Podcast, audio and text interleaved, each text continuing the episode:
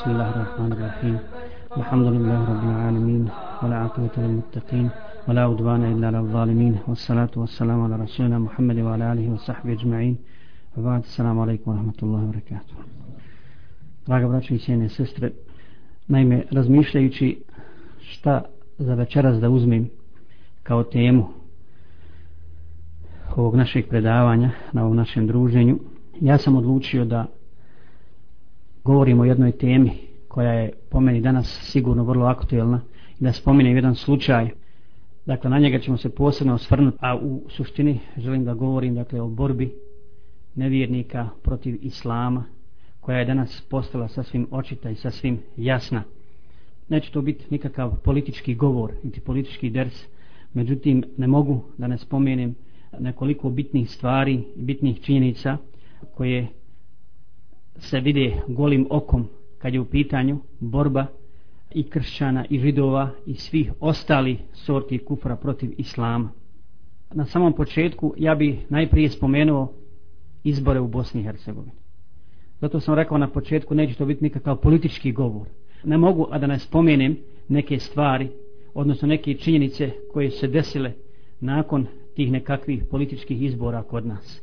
A to je jedna bezobzirna i bezdušna kampanja u borbi protiv islama i svega onoga što se zove islamskim.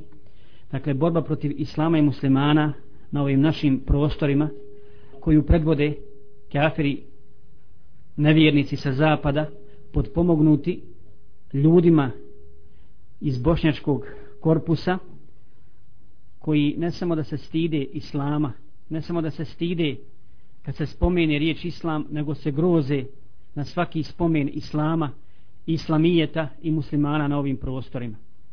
Dakle, mi na taj način smo osjetili i vidjeli taj paganski žar kod njih koji je došao do punog izražaja, onda kada su naslutili nekakav svoj politički poraz. A inšallah i potpuni krah i potpuni propast, jer Allah je potpunu propast i Allah je najavio propast nevjernicima, a u ovom slučaju propast ja ih tako nazivam brozovih istrošenih pionira i njihovih mentora sa zapada. Kaže uzvišeni u ovome kontekstu usputno je spomenuti kuranski ajet u kojem Allah Đelešanuhu kaže a'udhu billahi mine šeitanir rajim waddu ma'anittum kad badat il bagda'u min afuahihim wama tuhfi suduruhum akbar. Oni jedva čekaju da vi dopadnete kakvog belaja da muka dopadnete i mržnja izbija iz njihovih usta i vidimo to u sredstvima informisanja na televiziji, na radiju, u štampi i tako dalje, ali Allah kaže, ali je još gore ono što je u njihovim srcima. Dakle, oni čak ni svojim jezicima ne mogu izraziti svoju mržnju, svoju mržnju koju osjećaju prema islamu i muslimanima. I kad se desi pobjeda, dakle, kad su oni na vrhu, kad su oni vođe, onda siju u nered, Siju u nered i čine nasilje i uništavaju sve što je islamsko, utjerujući na taj način strah strah u kosti muslimana. A kad izgube vlast političku na način na koji su oni bili zadovoljni, koji su oni izmislili preko izbora, onda vrište od muke i najprljavijim sredstvima metodima opet pokušavaju utjerati strah narodu plašeći ih onima koji su oni izabrali. Ja dakle ne želim govoriti o onima koji su izabrani, oni, su, oni koji su pobjedili. Samo želim konstatovati da je tim ljudima ovo posljednja prilika, Allah najbolje zna, da dokažu koliko su oni spremni da se bore za prava muslimana. Kao da naš muslimanski narod na ovim prostorima ne zna ko je to stvarno nasilnik, ko je zulumčar, ko to rastače naše muslimansko biće već godinama i ko želi da nas nema na ovim prostorima, da nema ovdje islama i islamijeta. Ja bih konstatovao, ono mogao bi reći, da muslimani ovaj put nisu glasali toliko za stranku koja je pobjedila koliko protiv zulumčara, dakle protiv tog odvratnog i rigidnog komunizma i komunista. Ili kako je rekao Emir Hadži Hafizbegović u Safun najnovijem, nisu pobjedili dobri političari protiv loših političara nego dobri ljudi ili ipak puno bolji ljudi od ovih drugih dobri ljudi nad lošim ljudima. Dakle, ti loši ljudi, odnosno loši političari i ljudi koji pod reformama podrazumijevaju čistke, progonstva, hapšenja, ponižavanja i zlostavljanja muslimana – i koji ne samo da zastrašuju nas muslimane, nama samima, nego i druge zastrašuju muslimanima. One koji su činili ovdje genocid, one koji su na strašne muke stavljali muslimane, sad su se oni s njima zajedno udružili i Bosnu su, Bosnu su učinili poligonom terorizma, a muslimane u njoj učinili sve muslimane potencijalnim teroristima protiv kojih se treba boriti.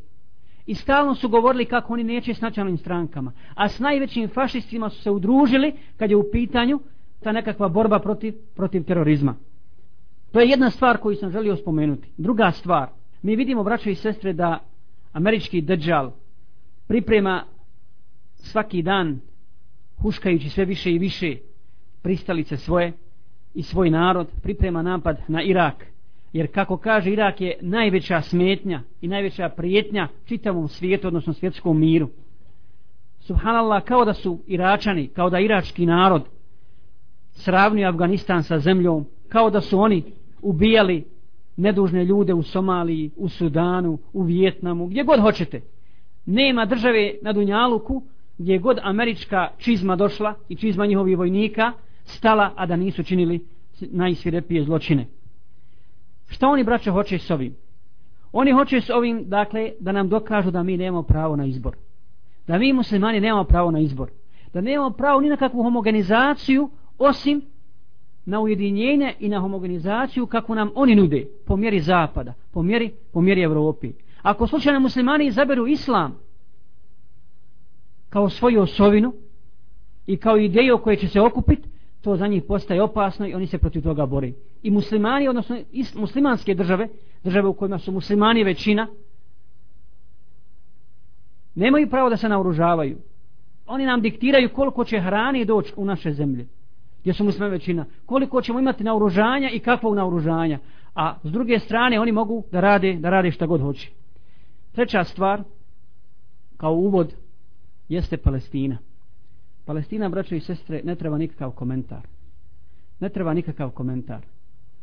Samo bi spomenuo za ibret koliko cinizma, koliko mržnje i koliko neprijateljstva prema islamu i muslimanima, koji su za nevjernike uvijek bili na margini života i nisu uopšte brinuli o našim žrtvama nikada, niti su željeli da pomognu ugroženima. Kad, kad se desi zločina, dešava se svakodnevno na muslimanima u Palestini, onda američka administracija samo konstatuje i kaže ovo treba ispitat, a na kraju dodaje ipak Izrael mora da se brani. Izrael se mora braniti.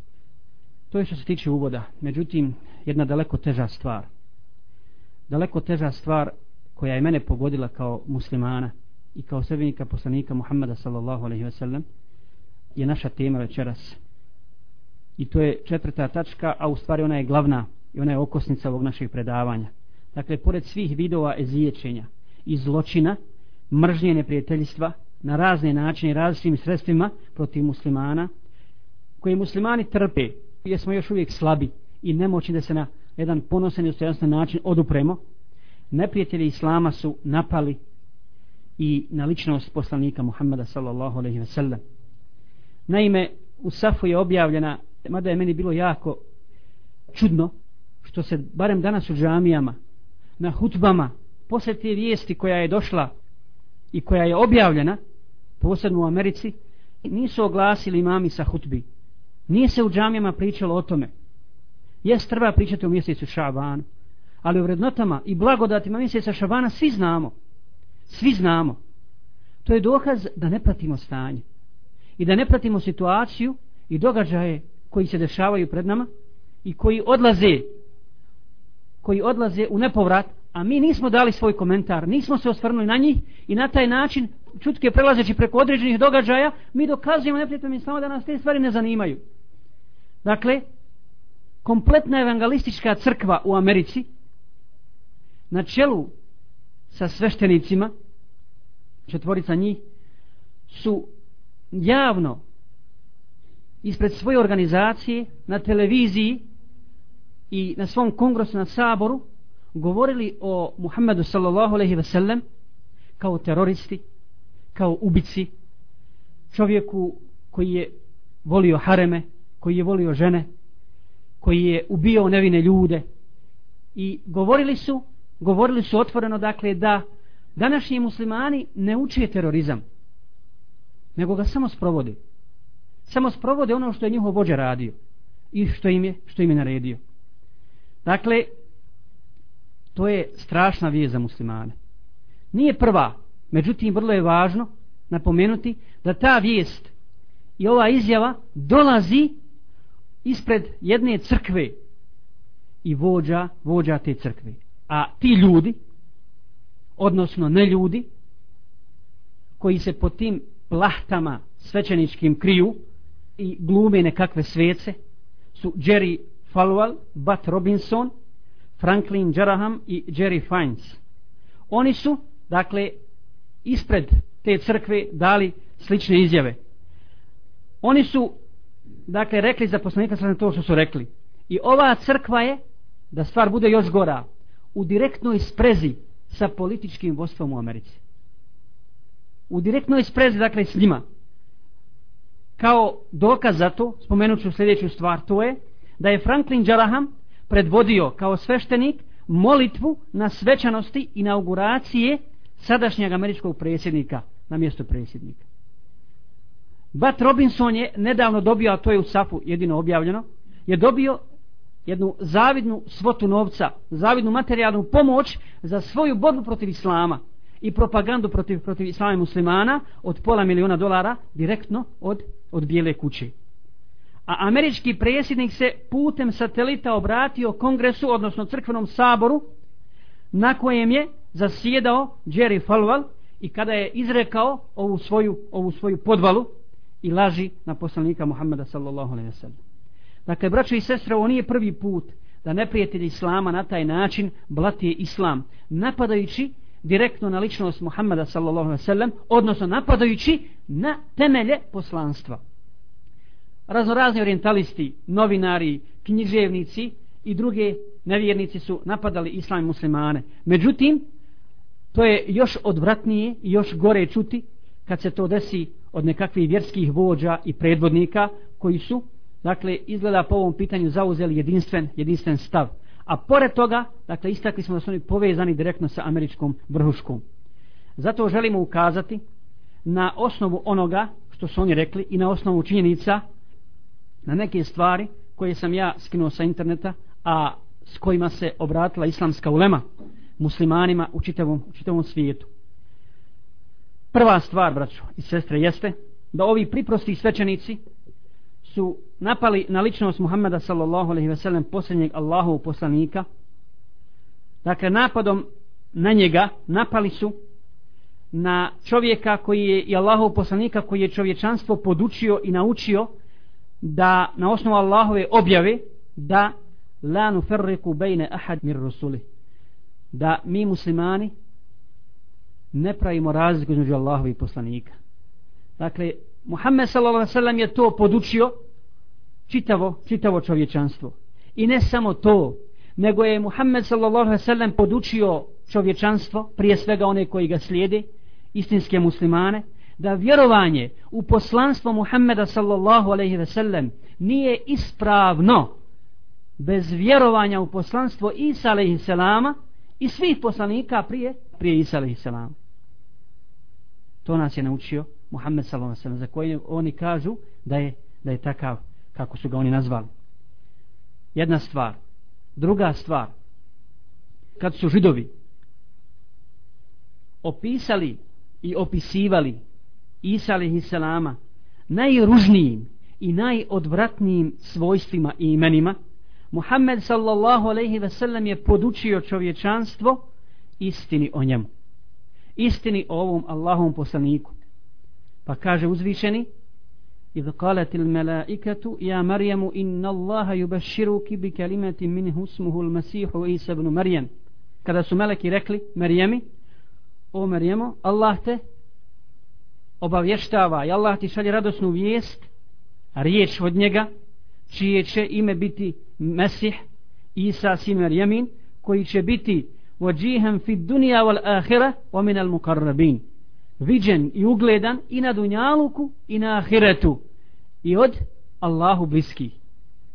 Dakle, to je istina o Isa alaihi koji Allah objavio preko Muhammeda sallallahu a on čitavom čovečanstvu kada su židovi najviše govorili protiv njega. kada su govorili da je sin takve i takve žene da je sin kurve da je ovakav da je onakav tada dolazi Muhammed sallallahu alaihi sallam i govori ovo prenosi objavu prenosi Allahove riječi o Isa alaihi salam i ovi koji napadaju Muhammeda sallallahu alaihi sallam znaju za ovo znaju vallahi za ovo ili Allahove riječi mel mesihu dakle koje je prenio Resul sallallahu alaihi sallam mel Mesih ibn Marijam illa rasulan kad halet min qablihi rasul šta je mesih? Osim Allahov poslanik bilo je pre njega, pri njega poslanika. Dakle Muhammed sallallahu alaihi sallam govori o Isa alaihi sallamu na osnovu objave ono što on stvarno jeste. Zatim treća stvar kada su židovi za čednu i čestitu djevicu Merijem govorili da je razvratnica da je bludnica Muhammed sallallahu alaihi ve sellem je podučio čovječanstvo a prema tome i kršćane i pripadnike svih kršćanskih crkvi preko Allahove objave preko Kur'ana u kojem je spomenuto jedino ime žene u Kur'anu. Naučio je istini o Marijemi pa je objavio Allah o Marijem ebnete Imran allati ahsanat farđaha فنفخنا فيه من روحنا وصدقت بكلمات ربها وكتبه وكانت من القانتين i Marijema, kćerka Imranova, koja je sačuvala svoju čednost. Allah pobija proklete židove preko poslanika Muhammeda s.a.v. i govori o čistoti i čednosti majke Isa a.s. i spominje to njeno svojstvo. Da je bila čedna i čestita i nevina i da je Allah udahnuo život u nju i počastio je počastio je sinom poslanikom Isa a.s. i kaže uzvišeni ona je vjerovala u Allahove riječi vjerovala u Allahove knjige i bila od oni koji su molitvu stalno stalno obavljali zatim četvrta stvar koju želim spomenuti braćo i sestre jeste da oni koji su zauzeti ogovaranjem i klevetom Allahovu poslanika Muhammeda sallallahu alaihi ve sellem opisujući ga kao luđaka i ljubicu treba da znaju da na taj način opisuju poslanika milosti koji je podučio čovječanstvu čemu? Da annahu man qatala nefsen bi gajri nafsin au fasadin fil ardi faka annama qatala nasa jami'a. Da onaj ko ubije nevinu osobu ko ubije nevinog čovjeka bez ikakvog razloga, dakle koji nered na, na zemlji ne čini, kao da je čitavo čovječanstvo poubijao. Ko je to dostavio ljudima? Muhammed sallallahu alaihi ve sellem. Dakle, onaj koji je naučio čovječanstvo samilosti i pravednosti čak u borbi. Direktno u sukobu sa neprijateljem. I to u vremenu kada je svijet, kada svijet nije znao kada čovječanstvo nije imao nikakvih konvencija, nikakvih zakona, kada su ljudi bili barbari, u tom vremenu dolazi Resul sallallahu alaihi ve sellem sa pravednim zakonom od Allaha Đalešanuhu, koji je pravedan i pravičan i u ratu i u miru. I u ratu i u miru. Zato kaže poslanik sallallahu alaihi ve sellem, obraćaju se ashabima, a preko njih i svima nama, i to važi do sudnjega dana kad je u pitanju borba, kad je u pitanju rat. Ne pretjerujte u ubijanju. Ne izdajte ugovore o primirju. Kad skopite primire vi ne izdajte ne mrcvarite i ne masakrirajte ubijene i ne ubijajte djecu. To je načelo Islama koje je proklamovao Resul sallallahu alaihi ve sellem i objavio ga i obznanio čitavom, čitavom čovječanstvu, a za njega znaju, a za njega znaju ovi koji napadaju poslanika sallallahu alejhi ve sellem. Zatim iznošenje potvore od strane ovih sveštenika je dokaz njihovog kukavičluka, njihovog kraha i njihovog poraza, jer nisu imali drugog načina da se dojme ljudi, da i ljudi slušaju, da budu poznati, da i neko sluša, da prihvati njihovu nekakvu davu nisu mogli ni na kakav drugi način nego su potegli za starim oružjem kojega su koristili mnogi prije njih i svi koji su ga koristili su propali i u zaborav pali i nestali su bez traga to je dakle također dokaz njihovog kukavičluka i zabludjelosti Jer mi znamo da oni navodno vjeruju u stari zavjet. Kad razgovarate s njima, jel de, oni uzmu Bibliju i kažu to je to. I stari novi zavjet sabran i kažu da je to Božja riječ od korica do korica. I oni u nju vjeruju i propagiraju vjeru u nju i pozivaju u to. A i pored toga napadaju na ličnost Muhammeda sallallahu alaihi ve sallam i govore da je volio žene i da je volio hareme. A u starom zavjetu u koji oni vjeruju stoji opet laž. Mnoge laži su iznijene na Allahove poslanike. Ali oni u to vjeruju. Laži na Isa a.s. Laži na Dauda a.s. i tako dalje. Pa kažu, stoji tamo da je Suleiman a.s. imao 700 žena i 300 priležnica. Knjiga Kraljeva 11. poglavlje. To stoji u toj knjizi. Zatim, u knjizi o Samuelu u petom poglavlju stoji da je Daud a.s. imao mnogo žena i mnogo, mnogo priležnica što je naslijedio od Jakuba a.s. Pa šta onda kažu za ovo više ženstvo Allahovi poslanika koje je spomenuto u starom zavjetu u koji oni vjeruju i u koji vjeruje ta ista evangelistička, evangelistička crkva. Zatim, braće i sestre, pogledajmo u njihov opis poslanika sa veselem kao ubice i teroriste. Spominje se da je Jošua napadao nekoliko gradova i ubio njihove vladare i stanovnike sve sabljom posjekao i niko se nije spasio u knjizi o Jošuji 34. poglavlju. Zatim se spominje slučaj Musa i Selama, dakle laž na Musa i Selama koji je izrekao kada je se obratio Izraelčinima govoreći a sada poubijajte svako muško dijete. Dakle, ubijite svako muško dijete i svaku ženu koja je s muškarcem legla a ostavite za vas samo žene koje nisu legle ni s jednim muškarcem. Knjiga o brojevima, 31. poglavlje.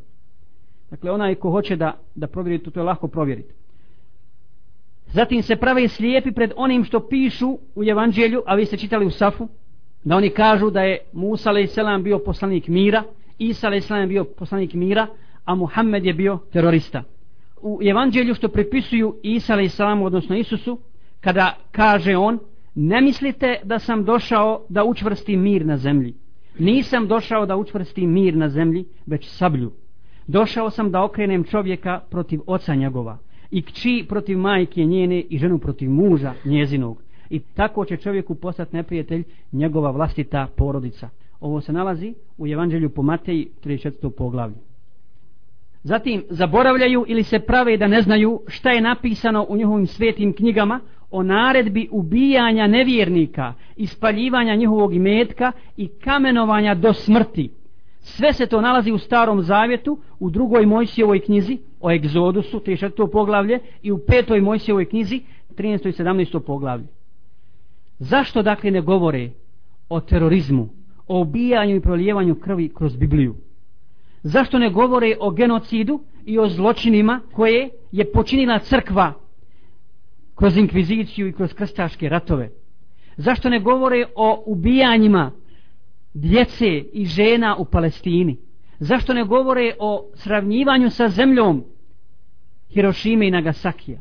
Zašto ne govore, dakle, o ubijanju nevinih ljudi, civila, žena i djece i žrtvama koje su plod, odnosno djelo njihovih ruku? Postavlja se ovdje pitanje braćo i sestre. Je li ovo zaista pokušaj skretanja pažnje svjetske sa napada na islamski svijet od strane Amerike, dakle da se malo pozabavimo sad vjerom, odnosno da se skrene pažnja od onoga što hoće sad Amerika sa Irakom i ostalim islamskim zemljama, ili ovo pokazivanje pravog lica Amerike i pravi namjera u ovim napadima. Ja mislim da je ovo drugo, jer je Bush davno najavio odmah poslije 11. septembra da je počeo krstaški rat i oni su svoje lice otkrili i svoje prave namjere otkrivaju svaki dan. Jedno je jasno, braćo i sestre, a to je da ovi svećenici zajedno sa ovom američkom vlašću vode američki narod u opasnu provaliju koju prije nisu kušali i izhod će sigurno za njih biti katastrofalan.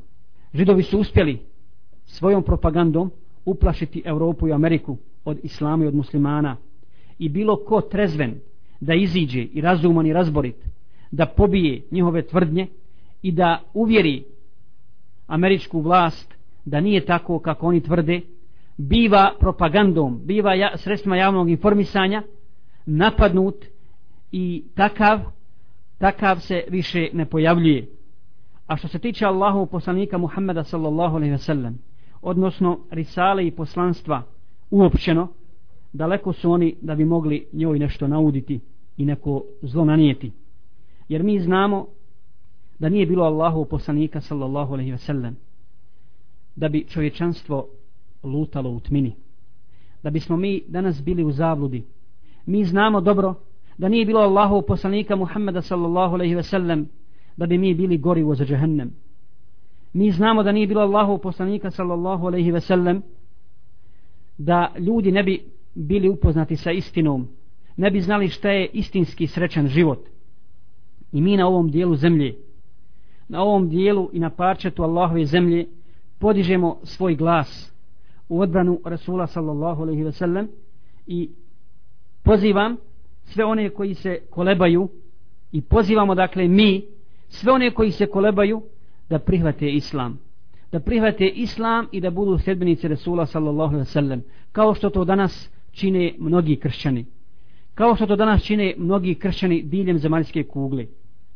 Dakle poručujemo neprijateljima islama oličenim u ovim svećenicima iz Amerike njima sličnim da mi volimo poslanika sallallahu alaihi wasallam više od naših roditelja više od naše djece više od naših žena i više od nas samih. I da smo spremni inša Allah da ustrajemo na ovome putu i da se žrtvujemo u ime Allaha Đelešanuhu za Islam. To ne govorimo emocijama. To ne govorimo zato što su njihove potvore i njihove laži jer one su svakodnevne. Probudile u nama fanatizam. Već to govorimo hladne glavi potpuno svjesni i sigurni i ubijeđeni da je put Islama jedini put spasa za čovječanstvo. Bez obzira o kome se radilo. Bez obzira o kakvoj naciji se radilo i o kojem narodu. Bio čovjek crn ili bijel bio amerikanac ili bošnjak bio arap ili ne arap nema mu spasa ni na dunjaluku niti će njegova prsa osjetiti radost i rasprostranjenost dok ne bude slijedio Muhammeda sallallahu alaihi ve sellem i put Islama. Dakle, šta mi možemo uraditi? Šta mi možemo, braći i sestre, uraditi? Ja mislim da bi trebali uputiti protest zvanično, odnosno peticiju s našim potpisima protiv, nek se to zna javno, protiv ovih kleveta. Zatim, trebamo tražiti od islamskih organizacija da se javno oglase po ovom pitanju. Kod nas se šuti o tome. Zatim trebalo bi animirati islamsku zajednicu i imame da sa hutbi govore o ovome. Ne da bi raspirivali kako neki kažu mržnju nego da bi govorili istinu i zaštitili zaštitili ličnost poslanika sallallahu alejhi ve sellem zatim trebamo držati predavanja što više i drugima javno gdje god, gdje god se to može. I da se takva literatura piše da se pišu stranice i da se stavljaju na internet da bi se ljudi upoznali sa tim ko je bio poslanik Muhammed sallallahu alaihi wasallam i ono što je najbitnije da mi svojim životima svojom praksom svjedočimo šta znači šta znači biti istinski sljedbenik Muhammeda sallallahu alaihi wasallam ja sam za večeras imao toliko. Molim Allaha da nas učesti na istinu da nas učini istinskim sredbenicima Rasula sallallahu alaihi sallam da ubrza pobjedu svoje istine da uništi nevjernike njihove spletke. Da nam oprosti grije da nam sve dođenje Amin.